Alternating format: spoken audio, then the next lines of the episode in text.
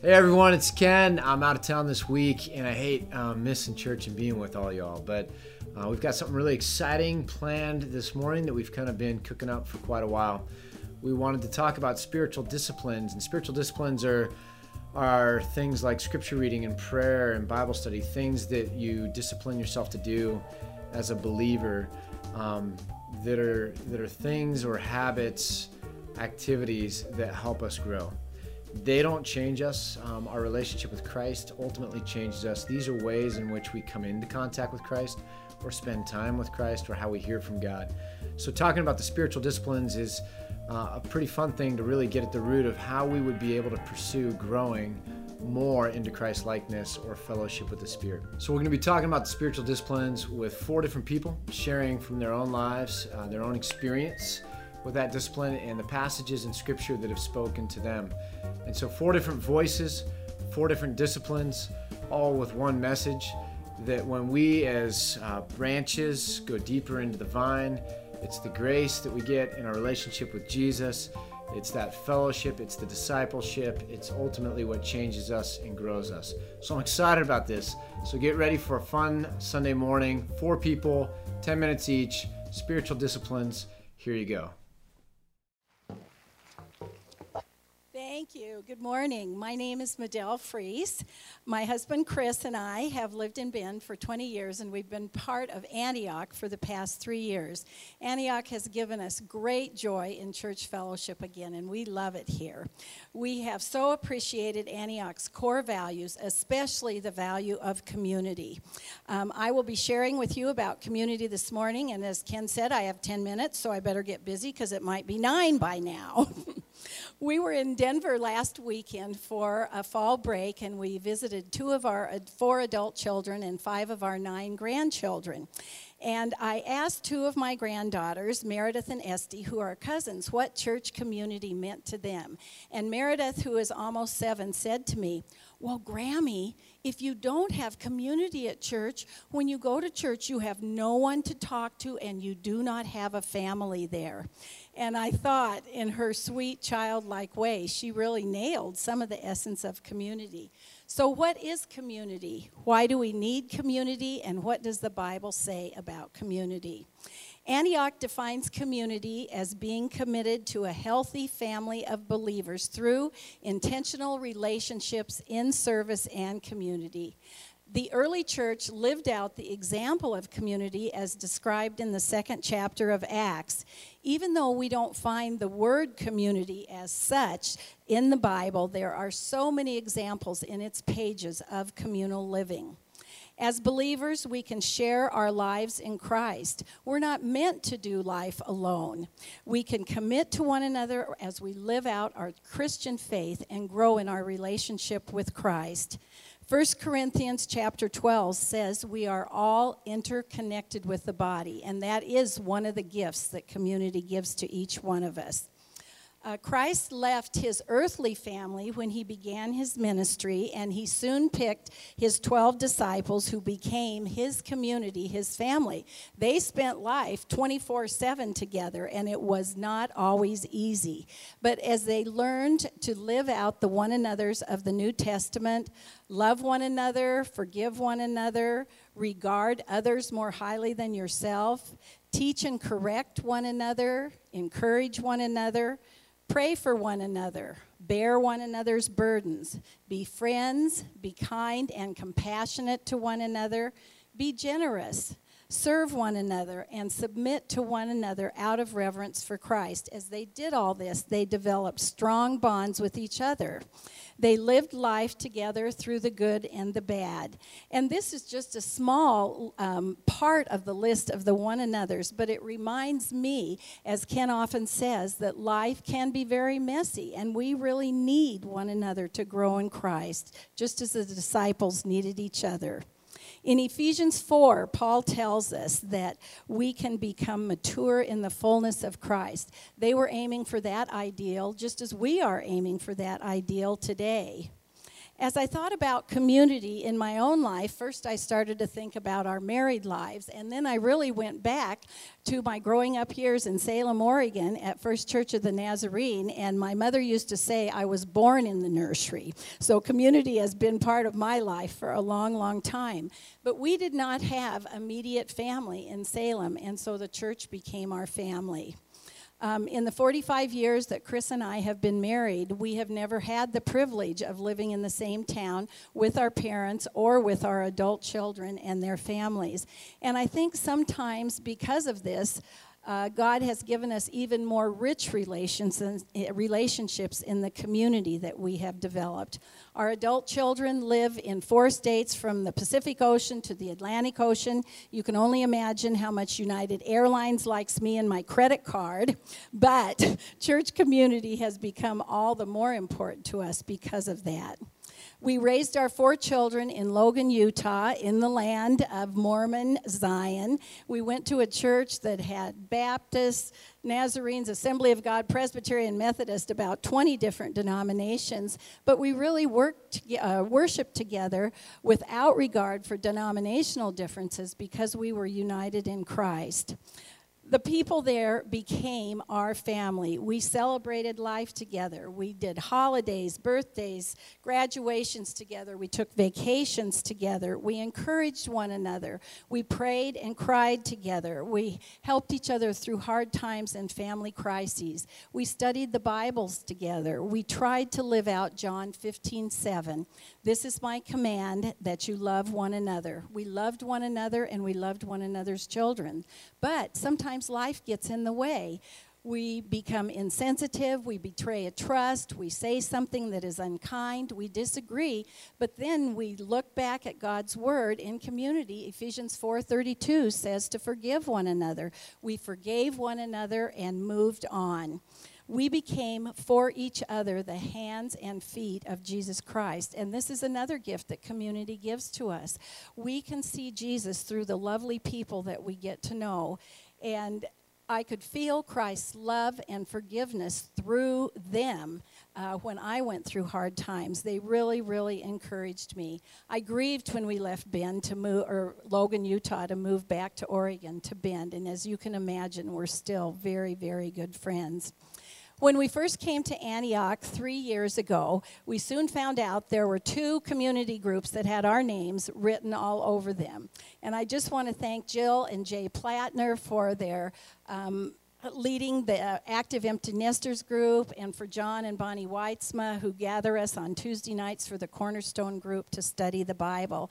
And over the last three years, as we've gotten to know these dear people, we've eaten together, played together, vacationed, cried, prayed for one another's families, encouraged one another, been there for each other. These people have become our church family, our community.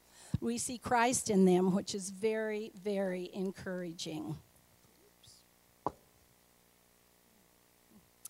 There is now also a new multi generational women's Bible study meeting on Tuesday mornings at the church office with childcare. And as women, we need each other so much to help one another grow in Christ. And no matter what our ages, we do have something to share with one another. So see me after church if you're interested. We recently joined a small group that meets together weekly for a meal and for sharing. And oh, a number of uh, months ago, the host family had been out of town. They were going to be late getting back. And so they called several of us and said, Would you go over to our house and get things ready? And I said to the hostess, You are so brave. You're inviting us into your home to go through your drawers, your cupboards, rearrange the furniture, and get ready so that we'll have everything set when you come. And she said to me, Oh, it's all good, she said. Pretty soon we're going to be family. And that comment so touched my heart because those are the kinds of things that family does for one another. And we can experience family in community groups.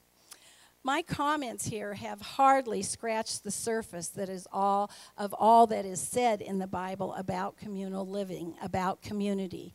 But the bottom line, as I said earlier, is that Christ, is that the Christian life is not meant to be lived alone. Jesus says in Matthew, where two or three are gathered, I am with you. We have our big congregations, but I am convinced that the richest sharing takes place in small groups, and it can be Bible studies, being in the choir, community groups, prayer groups, mission groups, helping with the children, set up and tear down. The list goes on and on. Or at Antioch, if you really want to be involved in community, invite an intern to come and live with you for several summers. And if you are as blessed as we are, you get to adopt an extra daughter, as we have in Tabitha Sikich, who has just been such a joy in our lives. But if you aren't, if you're already in a small group, I applaud you. Yay. Keep at it. If you're not in a small group, in a community group, I implore you, I really, really encourage you to find one and join. It will truly make a difference in your life and in your walk with the Lord. Sometimes the match for a group comes so easily, and then sometimes it seems like it's so hard, but don't give up. Work at it. Keep at it until you find a group. I know that Tish Mortensen, who was up on stage earlier, who's the leader of our community groups, would love to meet with you after church in the Commons and help you get connected. I love this um, sentence which says, The practice of community makes the gospel a lived reality. And that is what we all want in our lives. We want to be as John 13 34, a new commandment I give unto you that you love one another. And so to conclude, I want to put what my granddaughter said in the affirmative. If we have community, each one of us individually at church, when we come to church, we have somebody to talk to, and we have a family here. We feel like we belong. Thank you so much, and I want you to welcome Dave Grissom, who's going to speak on rest.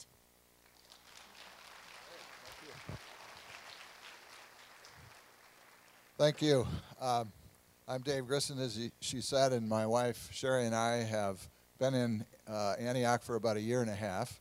We had a career in missions, uh, first living in Vienna, Austria, and working behind the Iron Curtain, and then uh, came back to Portland, got four of our kids launched in their lives, went back over with our youngest to Tashkent, Uzbekistan, lived there for a number of years, and in 2003 came back uh, to this area down, moved to Sunriver actually and, and uh, started a ministry called Life Impact. And in that context, we do care for missionaries and pastors uh, who need some rest and need to get on top of their lives again and, and just take a break.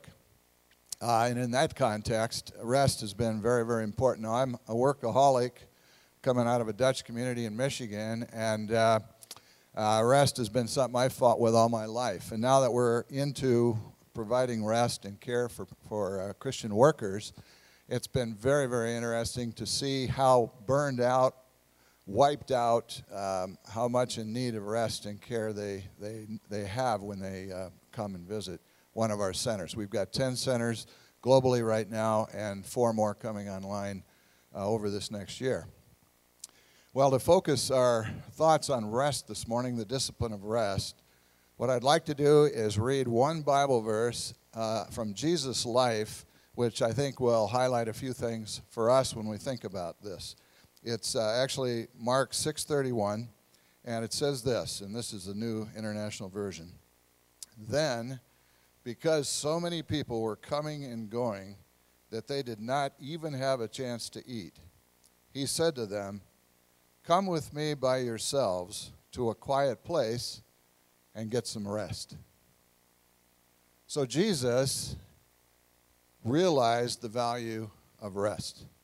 And in his humanity, uh, obviously, he knew that his body uh, had its limits. And he watched his disciples ministering to people and trying to help people and do all the things they were doing and realized that they too were going to burn out if they didn't uh, take some rest. And you know, we can give energy, we work hard, we do this, we do that, and in the process, our bodies kind of grind down. And so Jesus said, Guys, we've been working so hard, we haven't even hardly had a chance to take a, a snack. Let's get in the boat, let's get out of here, let's go to a quiet place and get some rest. And you know, in this passage, he defines for us what the discipline of rest is, or at least some of the aspects of it. It's getting away from the busyness into a place of quietness to gain some restfulness together with Him. And I think that sums up that verse. Let me read it again. Come with me by yourselves to a quiet place and get some rest. So, in his humanity, Jesus knew the value of rest for the human body. But in his Godhead, in his divinity, he instituted the blessing of Sabbath rest for us uh, from the very beginning of time. So he instituted Sabbath rest in the creation. He worked six days, and then he rested the seventh day. He took a look at everything that he had done, reflected on it, and so on. So he instituted it. Then in uh, the Old Testament through Israel, he illustrated the importance of Sabbath rest many, many times, but the one I'm thinking of, I want to just talk a couple minutes about, is the confrontation between Moses and Pharaoh. And you remember the story. The Israelites had moved to the, uh, to the land of Egypt already just uh, during the time of Joseph. And so they were there for 400 years before they were delivered. So for about 200 years, they were operating as slaves. Now, let me ask you this question What is a week, a seven day week, without a day of rest? What do you call that? Well, you call that slavery. And that's exactly what the Israelites were facing. So, you know, if you were born during that time, you, you were a little kid, you started growing. As soon as you could get out there to start carrying straw or bricks or dirt, you went out into the cadre to help Pharaoh build his tremendous cities and so on, maybe even the pyramids. And you would work from morning until night, go home, get something to eat, go to sleep, get up in the morning, go back to work again. You did that seven days a week, year after year after year, and probably died when you were in your early 40s or 50s just from exhaustion. So the people in this situation cried out to God God, you know, come and deliver us. Get us out of this terrible situation of slavery. So God raises up Moses, sends him over there to Pharaoh. And what's interesting to me is that God could have made the issue with Pharaoh all about slavery because slavery is so bad. But God instead makes the issue with Pharaoh about the Sabbath. Eight times in the confrontation, God says through Moses to Pharaoh, let my people go so they can worship me. And so God illustrates in the Old Testament the fact that Sabbath rest for us is vital to our lives. And then he commands it by putting it in the, the Ten Commandments. And the longest statement in the Ten Commandment is actually about Sabbath. Six days you have to work, seventh is the Sabbath to the Lord your God. Don't work you, your kids, anybody in your house. Hey, even give your cat and your dog a break. Let them rest. Or maybe they should be working instead. I don't know. They're resting the rest of the week when you're out working, right? Uh, so God put it into the Ten Commandments to, uh, to rest. And then in the New Testament, God, uh, Jesus actually is clarifying the Sabbath rest many, many times by talking about the application of it. So, Jesus in his humanity, Jesus in his divinity, saw that Sabbath rest was very, very important and put it into the rhythms of life. So, the question is how are we doing in applying Sabbath rest in our own life? Now, there are some benefits from it. One, of course, is just the fact we get uh, physically able to go on and do another week of work. But then another advantage of it is the fact that um, we have some soul strength if we get away uh, and spend some time in a quiet place, in restfulness with the Lord, we get some inner strength as well. The Bible says that, you know, the, the issues we process so much can make us turn up and around inside where we really live. And, you know, I get that periodically when I'm facing some challenge or whatever. And if we don't think right about issues, Ephesians says we can be um, very unstable in all of our ways. And James says the same thing. you could be double minded. You could think this is the way you should go, this is the way you should go, and then somebody else says, well, this is how you should do it.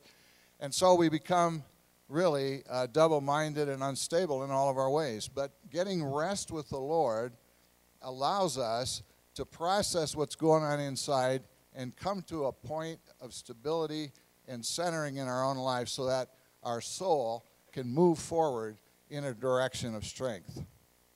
And then another benefit would be just uh, spiritual perspective, getting God's view on that which is uh, uh, facing us in our lives. And Sherry and I like to take off periodically. And when we do, a lot of times we'll put in a, a three or four hour time of just getting some rest, what I'm talking about right now. And what I do is just go and sit and say, Now, Lord, what do you want me to think about today in this time? What is it that I should be reflecting on in my life? And what do you want me to read from the scriptures that might give me some good input into uh, this whole issue that's before me? And the Lord will lead. And I remember a few years ago when we were moving into our this stage of our life, and we were saying, you know, how do we work and how do we uh, manage the schedules and, and, and the time of our life right now? And, and so we, um, the Lord that morning led me to read the book of Ecclesiastes. And the theme in there was Dave, life sometimes doesn't work out the way you think. Many times it doesn't. But I've made it. I'm with you. It's going to be short, so enjoy it while you can. And so that whole theme that morning, the Lord led us to make some application in our life about what we should be doing even today in managing our life in 2013. So there are some tremendous benefits of pulling away and doing it. Now, it's difficult to apply this discipline. It was difficult for Jesus. He gets in the boat, takes off with his disciples to go to this quiet place, get some rest together, and what happens? They get to the other side, and there's 5,000 people. There they are. They have to be fed, they have to be uh, taught. They came all the way around the lake from all different towns to get some time with Christ. And so uh, it was difficult for him to really break away and, and take this time. And it's difficult for us. Culturally, we live in a very wired society. I mean, we have our phones with us today. We probably have them on mute, but they're with us. And uh, it's tough to just break away and get away from it all. And, it, and, and sometimes we fight ourselves like I do because I love to work and I love doing the work I, I do. And so, therefore, um, it's tough to take a break. But in the process, uh, that's something we need to do. So, how can we apply this? Just a couple of thoughts. One is would you have a time in your life, in your schedule, even this week or, or this next month, to pull away for three, four hours with the Lord? Uh, do you have a quiet place you could go to and be able to um, just spend that time with Him? And then what would you do? take a notebook, write some notes down, pray, read the Word, uh, listen to the Spirit speaking to your own spirit, and see where God takes you in that time of getting the rest. Or just sit in the presence of the Lord and worship Him. The discipline of rest. Now we're going to hear about the discipline of getting to know God through the Scriptures, and Cheryl Kent is going to be sharing on that. Cheryl.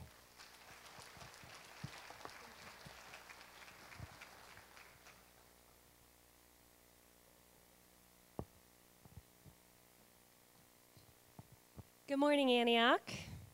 My name, yeah, you can say good morning back. I'll take that. Hey. um, well, my name is Cheryl Kent. Um, I've been married to Sean for 14 years, and I have two amazing children Ellie, who's 10, and EJ, 7. We've lived here in Bend for now about eight years. And let me just tell you, there's a first time for everything, so here we go. Okay, so when Tish called me to ask me to speak this morning at church, my first comment to her was, in front of the whole church, you know, I mean, I just didn't think that that's how this would happen at first. But um, doubt really began to set in, you know, as, you know, when something big like that's going to happen, right? So um, I just started thinking like these horrible thoughts, but some of them are kind of true. Like, I yell way too loud at my kids' soccer games. Some of you can attest to that. You've seen me there. Um, I pretty much make mistakes on a regular basis, and I play Candy Crush probably way too much than I should. So, but thank God answered a prayer last Sunday, because I just found out just about a week ago that I was going to do this. God uh, answered in kind of an interesting way. We were at Chinese food, and I opened my fortune cookie at the end of the meal, and listen to what it said. Don't underestimate yourself. Your social skills are needed by others at this time. And I just thought, you know, God, you have such a sense of humor, you know, and He really does speak to us in some pretty unique and amazing ways. So, you know, the other thing, as I prepared for this talk today, I realized as I read through scriptures, pretty much most of the people in the Bible really didn't have it together unless they were Jesus. So, here we go. I've been asked to speak on the importance of scriptures in our lives. Let's face it, when you want to get to know somebody, you just spend time with them. You may take them out to coffee, you hang out. That's just kind of standard procedure. Well, with God, it's the same thing. We get to know Him through His Word. We, we just communicate through prayer, which Rick Gearhart's going to talk about prayer here after me. And, um, and then we just need to spend time with them, right? So I, um, I this morning, I'm just going to touch on Scripture. So let's go ahead and turn to 2 Peter 1, 2 through 10, if you, if you want to, or I'll just read it. And I want you guys to kind of listen to how many times you hear the word knowledge in this short set of verses. Grace and peace be yours in abundance through the knowledge of God and of Jesus our Lord. His divine power has given us everything we need for life and goodness, goodness through our knowledge of Him who called us. By His own glory and goodness, through these, he has given us his very great sorry, his very great and precious promises, so that through them you may participate in the divine nature and escape the corruption in the world caused by evil desires. For this very reason, make every effort to add to your faith goodness, and to goodness knowledge, and to knowledge self control, and to self control perseverance, and to perseverance godliness, and to godliness brotherly kindness, and to brotherly kindness love. For if you possess these qualities in increasing measure, they will keep you from being ineffective and unproductive in your knowledge of your Lord Jesus Christ. But if anyone does not have them, he is nearsighted and blinded and is forgotten that he has been cleansed from his past sins. Therefore, my brothers, be all the more eager to make your calling and election sure, for if you do these things, you will never fall, and you will receive a rich welcome into the eternal kingdom of our Lord, the, uh, into the kingdom of our Lord and Savior Jesus Christ. Now, I'm not going to dissect all that like Ken would because that's just way too much for me and we just don't have enough time. But the Hebrew word for the, um, for the word knowledge is dot, and I don't know if I'm pronouncing it totally right, but it's D A apostrophe A T. It's a, a noun derived from the verb yada, meaning to know. The idea of knowing in ancient Hebrew is similar to our understanding of knowing, but it's more personal and intimate like we say we know somebody, we just basically are saying we know they exist. Where in the Hebrew, you can only know someone if, they have an, if you have an intimate and personal relationship with them. So, how do we gain knowledge or dot about our God? It seems simple, right? We would just spend time in His Word. But part of the reason why I'm up here is because the staff here knows my story. I'm one of the original Antiochers. They've seen me go through some huge ups and downs over the last seven years. And um, honestly, we're kind of like family. I mean, I really feel we're family here at Antioch. And so they've seen how the time I've spent just diving into the Word and gaining knowledge through scriptures has transformed me. So my journey to more biblical knowledge began about five years ago. I've been a Christian now for about 16 years, uh, sorry, 16 years, and did not spend much time in the Word other than at church on services on Sundays. But five years ago, through a community group, Medell was just speaking about that, I met an amazing woman who still mentored me today, and she started sharing her story about how she began reading scripture. And she said it wasn't necessarily going to be easy. She said it took her about a year to kind of get used to waking up regularly when that alarm went off. But for those of you that know me, and those of you don't, my personality is all in or nothing, so I embarked on this journey full force. I started by setting my alarm every morning at 6 a.m. Now, for some of you, that might just seem like an ungodly hour, but my sister in law over here, she gets up at 5 every morning, so she's more holier than me. Now, this is the time for me to be able to quiet my mind. It's just how I have to do it because I have to get it done before my little mommies start coming out, or my kids start going, Mommy, Mommy, Mommy. So I have to get it done first thing in the morning before they wake. And I also knew that if I didn't set my alarm on a regular basis and have it scheduled into my day, it just wouldn't happen. So you see, there's sacrifices to be made. But isn't this true of anything along our journey as Christians? So I started at about a 50% success rate. You know, I um, because I was I came up with a bunch of excuses not to do it, right? Like, oh, my covers are so warm. If I don't get up and exercise right now, then that's not going to happen. And, you know, God won't mind if I sleep just a little bit longer. But all of these things were just being those were just being important to me. But what is really important to God? And I think for me, it is me being disciplined and obedient to his call. And what I found was God kind of started whispering to me in my ear every morning, almost like he was just beckoning me to come. So my 50% success rate has gone up to more like 90% because I'm not perfect. Now, one of the coolest parts is this was all happening when I was going through one of the hardest times in my life. God used my obedience to bring my husband and I together in a time when most couples in today's world push each other away. Some of you guys know our story, but you know, when you pretty much have lost all your properties that you've spent five years for, it's not typically a time where a lot of people come together. A lot of times you push each other away. So, God absolutely brought us together as husband and wife in a way truly unbelievable. And I can say without a doubt that through scripture and prayer, God has made us best friends. Now, some of you might be thinking, well, you are married to him, right? But let's just face it, just because you're married to somebody doesn't actually mean you like them. So, it has impacted and I can really say that I do like him. But it has impacted all areas of my life, from family to friends to just, and most importantly, my relationship with Christ. Now, spending time with our Creator has become the most important part of my day, and I can tell you when I don't have my time in the Word, I notice, and I bet Sean and the kids would probably say they notice too. But spending time in the Word every day isn't going to save you. Jesus Himself saves. Reading your Bible every day isn't a commandment either. And why is this? I think that God did this to make sure reading His Word, just like our faith in Him, didn't become about works or acts, but rather about our heart. He wants to know, He wants us to know Him intimately. Instead, God wants us to go to Him by our own free will. And just like we sing, there's power in the name of Jesus. now, if you doubt God or feel inadequate, or are thinking, who's this lady telling me all this hullabaloo? Listen to Acts 17 11 and it says Now the Bereans were of more noble character than the Thessalonians, for they received the message with great eagerness and examined the scriptures every day to see if what Paul said was true.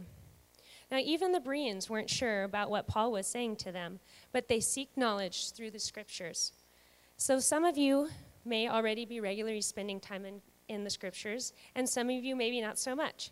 Your journey won't and doesn't look like mine, and nor should it. And I will say, I encourage you all to open this book, this Bible, your Bible, at least once a day. Get to know your God, learn and grow in knowledge, because what you're going to find is He loves you and He wants to spend time with you, and His Word can help guide you through any situation present in your life. I'd like to end by reading Jeremiah 29 13, and hopefully you'll feel encouraged. It says, You will seek me and find me when you seek me with all your heart. I will be found by you, declares the Lord. So, Rick Gearhart is now going to go ahead and come on out and speak on prayer.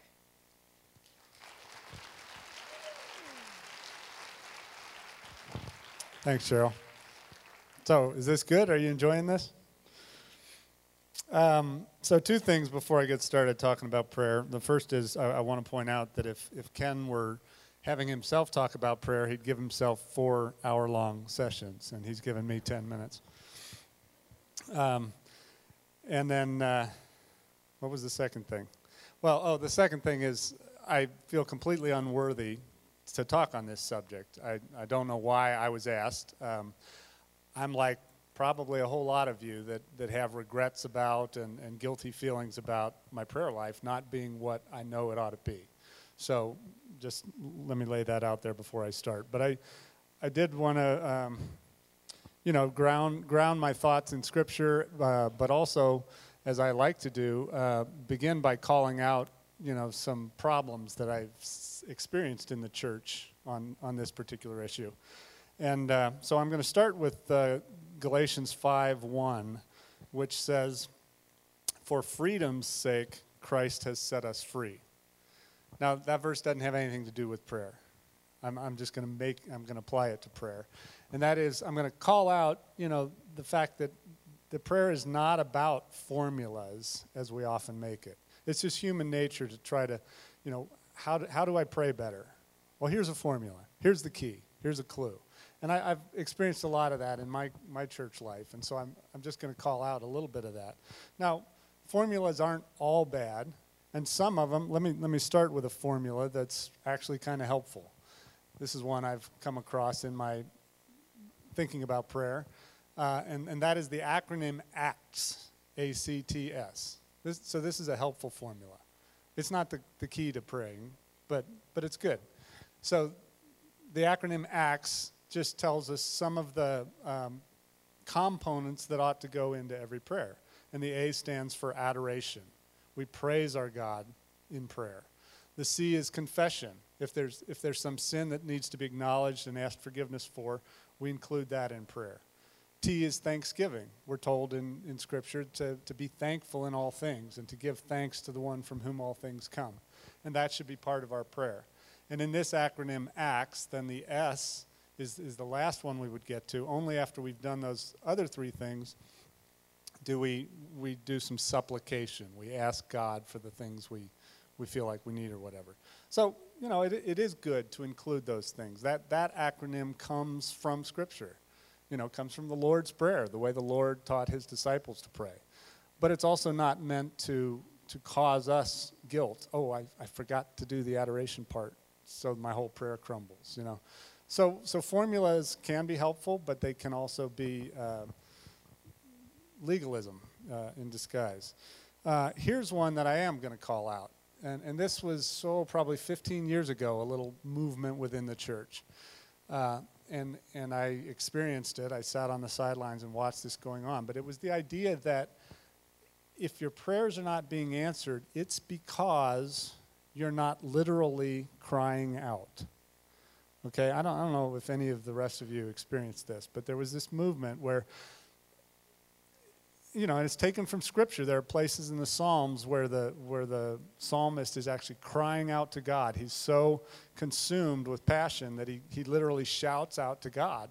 And in this movement in the church 15 years ago, they actually got together and rather than just quietly praying to God over these needs, they literally shouted it out and thought that that was somehow the magic formula that was going to give them answer to prayer.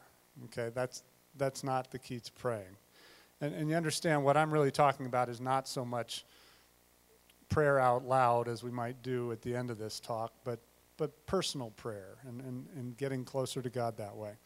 Um, I appreciate everything that Dave and Cheryl have shared about rest and about uh, setting aside time for Scripture. But, but you understand that our prayer life ought to be more continuous than just short periods of time. And, and there's been much of my church history, I've, I've had this idea of getting up early and setting out a block of time first thing in the morning, uh, articulated as though that's what it means to be Christian. That if you're not doing that, then you're really not going to be having an intimate relationship with your Creator and Savior, right?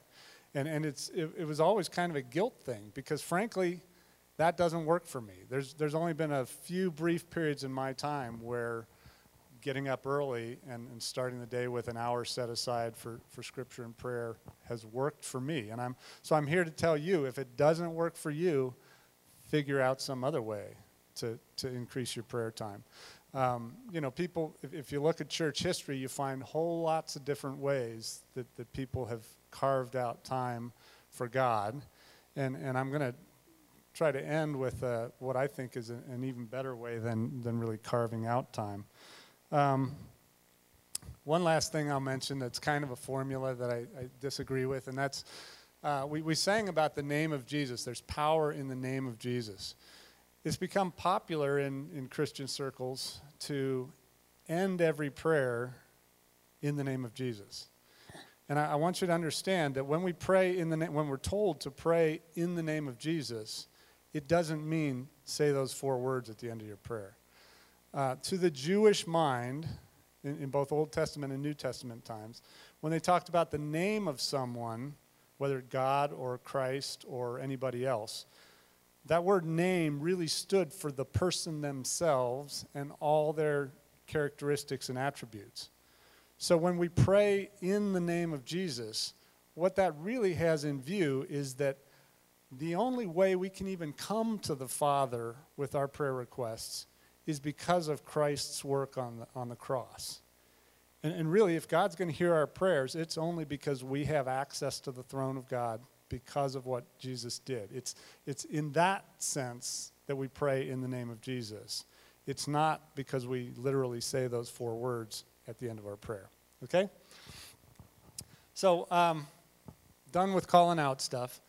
Uh, I was asked to share some things that have been helpful for, for me. And obviously, Scripture is replete with uh, thoughts about praying and praying well and things like that. So I'm only going to touch a couple. First of all, let me, let me condense it down in, in my way of thinking to the purpose of personal prayer. And that is that we, um,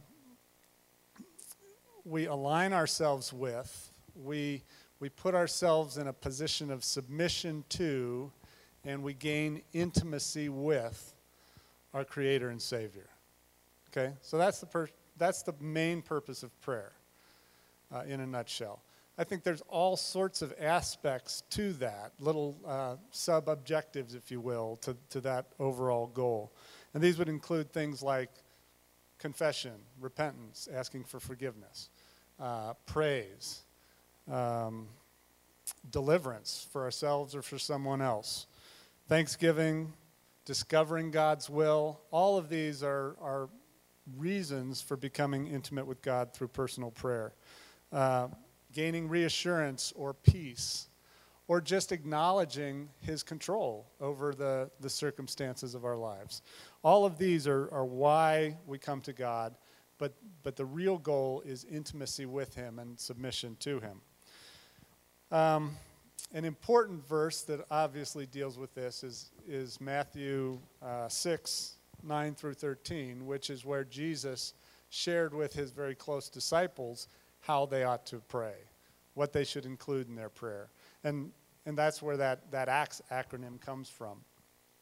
Uh, the point I want to share from that is uh, there, there's a series about a there, there's a series of books written by Jan Karon about a fictional Episcopalian small community uh, pastor. He's named Father Tim, and Father Tim always preached that you pray the the prayer that never fails, and that is simply, Thy will be done.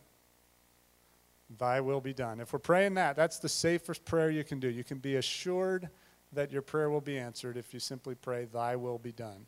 In other words, you're just aligning yourself with the sovereignty that God already has over all things. Um, if, you, if you're interested in increasing your prayer life, another good resource is the Psalms. And, and the Psalms express all of those components of prayer that I just shared with you. Each psalm has its own focus, but, but it runs the gamut of human needs and emotions. And, and the real take home message of spending times reading the Psalms is just how raw and honest the psalmists were when they communicated personally with God. They, they didn't clean up their thoughts in order to make them more holy. They went to God with their deepest anger and bitterness and, and resentment, and, and they shared it with their Creator. And it makes sense because He knows all that stuff about us anyway. So, especially in your personal prayers, don't, don't bother to take the time to clean it up and, and make it more sacred. Just be honest with God. And that's, to me, the take home message of the Psalms. Um, I think one of the most important uh, passages of Scripture for me on the issue of prayer is, is in Paul's letter to the Philippians, chapter 4, and verses 6 through 7. And I'll, I'll read that here. And it's, it's led into by the, the mandate that we should rejoice always in the Lord. despite our circumstances, we ought to be able to rejoice and find joy in our relationship with the Lord. And here's what it says The Lord is at hand. Do not be anxious about anything, but in everything, by prayer and supplication, with thanksgiving, let your requests be made known to God. Don't be anxious. Th- be thankful for everything and bring everything, everything you're going to face today, this week, bring it before God. And the result, it goes on to say, it, it turns out the result is not that all of our circumstances are going to align in ways that make us happy. The result is the peace of God, which surpasses all understanding, will guard your hearts and minds in Christ Jesus. Interestingly, the, ne- the very next verse is just a little different in that it's not telling us how to pray, but what to think about. So the next verse in this same letter goes on to tell us that we ought to think about whatever things are worthy and trustworthy and good and, and righteous. That should be our thought life. And forgive me if you've heard me say this before, but God has equal access to our thoughts that are not directed directly to Him as prayers. So, so what I'm trying to say here is that, that a truly effective prayer life would be one in which all of our thoughts, all of our circumstances, every waking moment, we're in prayer. I'm, I'm not saying that describes my life. I'm saying that's the way it ought to be. That, that everything we face, every minute of every day, it ought to be as though we're committing that to God, knowing full well that it's not a surprise to Him, that He's got our interest in mind, that He's, he's there right alongside of us. Um, another resource that I would point you to if you're, if you're wanting to go deeper into this prayer life is, is a book by a 17th century uh, Carmelite monk who, who took the name of Brother Lawrence. And he basically worked in the kitchens at a, at a hospital all of his life. Um, and, and yet his, he, he wasn't a, an ordained priest or an educated man or anything like that, but he was known far and wide for his intimate relationship with God. And so he wrote a book called Practicing the Presence of God. And, and I, I brought up a little book which is kind of a, a reinterpretation of that devotional classic. This is by David Winter. It's called Closer Than a Brother, but it's a reinterpretation of practicing the presence of God. And this is, this is from the introduction. David Winter says, To all who asked about Brother Lawrence's peace and, and um, intimacy with God, Brother Lawrence gave the same answers. Stop putting your trust in human rules, devotional exercises, and acts of penance. Instead, exercise a living, obedient faith in God Live as though he were beside you and with you all the time, as indeed he is. Seek to do what he wants, as and when he commands it, and make his command your joy and chief pleasure. The man who lives like that will be fully human, completely Christian, and genuinely happy. So when I think about the, uh, the issue of personal prayer and intimacy with God, uh, yes, I do need from time to time to carve out blocks of time to have a Sabbath rest. Yes, I do need to find times, uh, preferably an hour or more at a time, to, to be in the scripture while I'm praying.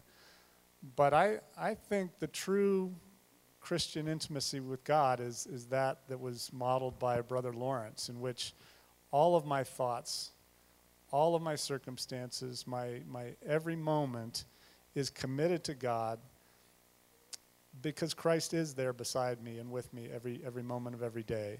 And that's how I need to live. That's how I need to approach my prayer life. Okay? Um, with that, uh, we're going to wrap this up. And I want to tell you about uh, something exciting that's going on beginning next Sunday. And that is that we have a team of gals from Antioch who are going on a trip to Ethiopia and Kenyan, Kenya with Food for the Hungry and led by Heidi Wright. And so this is our time to kind of dedicate them in prayer for that, that whole trip. So if, if you're part of that team, would you just stand up right now while, while we pray over you? And, you know, those around them could like put a hand on their shoulder or something. That's not a formula that is necessary for the answer to this prayer, but you know, just uh, in, in symbol, symbolizing the whole church's uh, blessing of your trip and, and prayers and concerns for you, okay? Let's pray together as the uh, special music team comes up.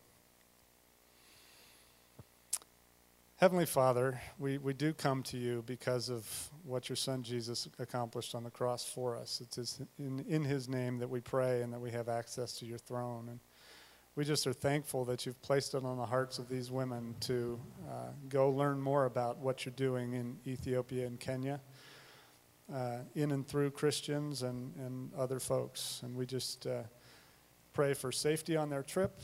We pray for you to change and transform them in powerful ways that we haven't even thought about yet. We pray that they would uh, communicate to the folks they go and interact with your love uh, to them and, and in, a, in a way even through us. We, we pray that they would communicate that their brothers and sisters here in Bend, Oregon, thinking about them and their conditions and wanting to, to help them in whatever ways we can. We just uh, anxiously await the, the testimonies that will come back from this trip. We give you the glory and the praise. Amen.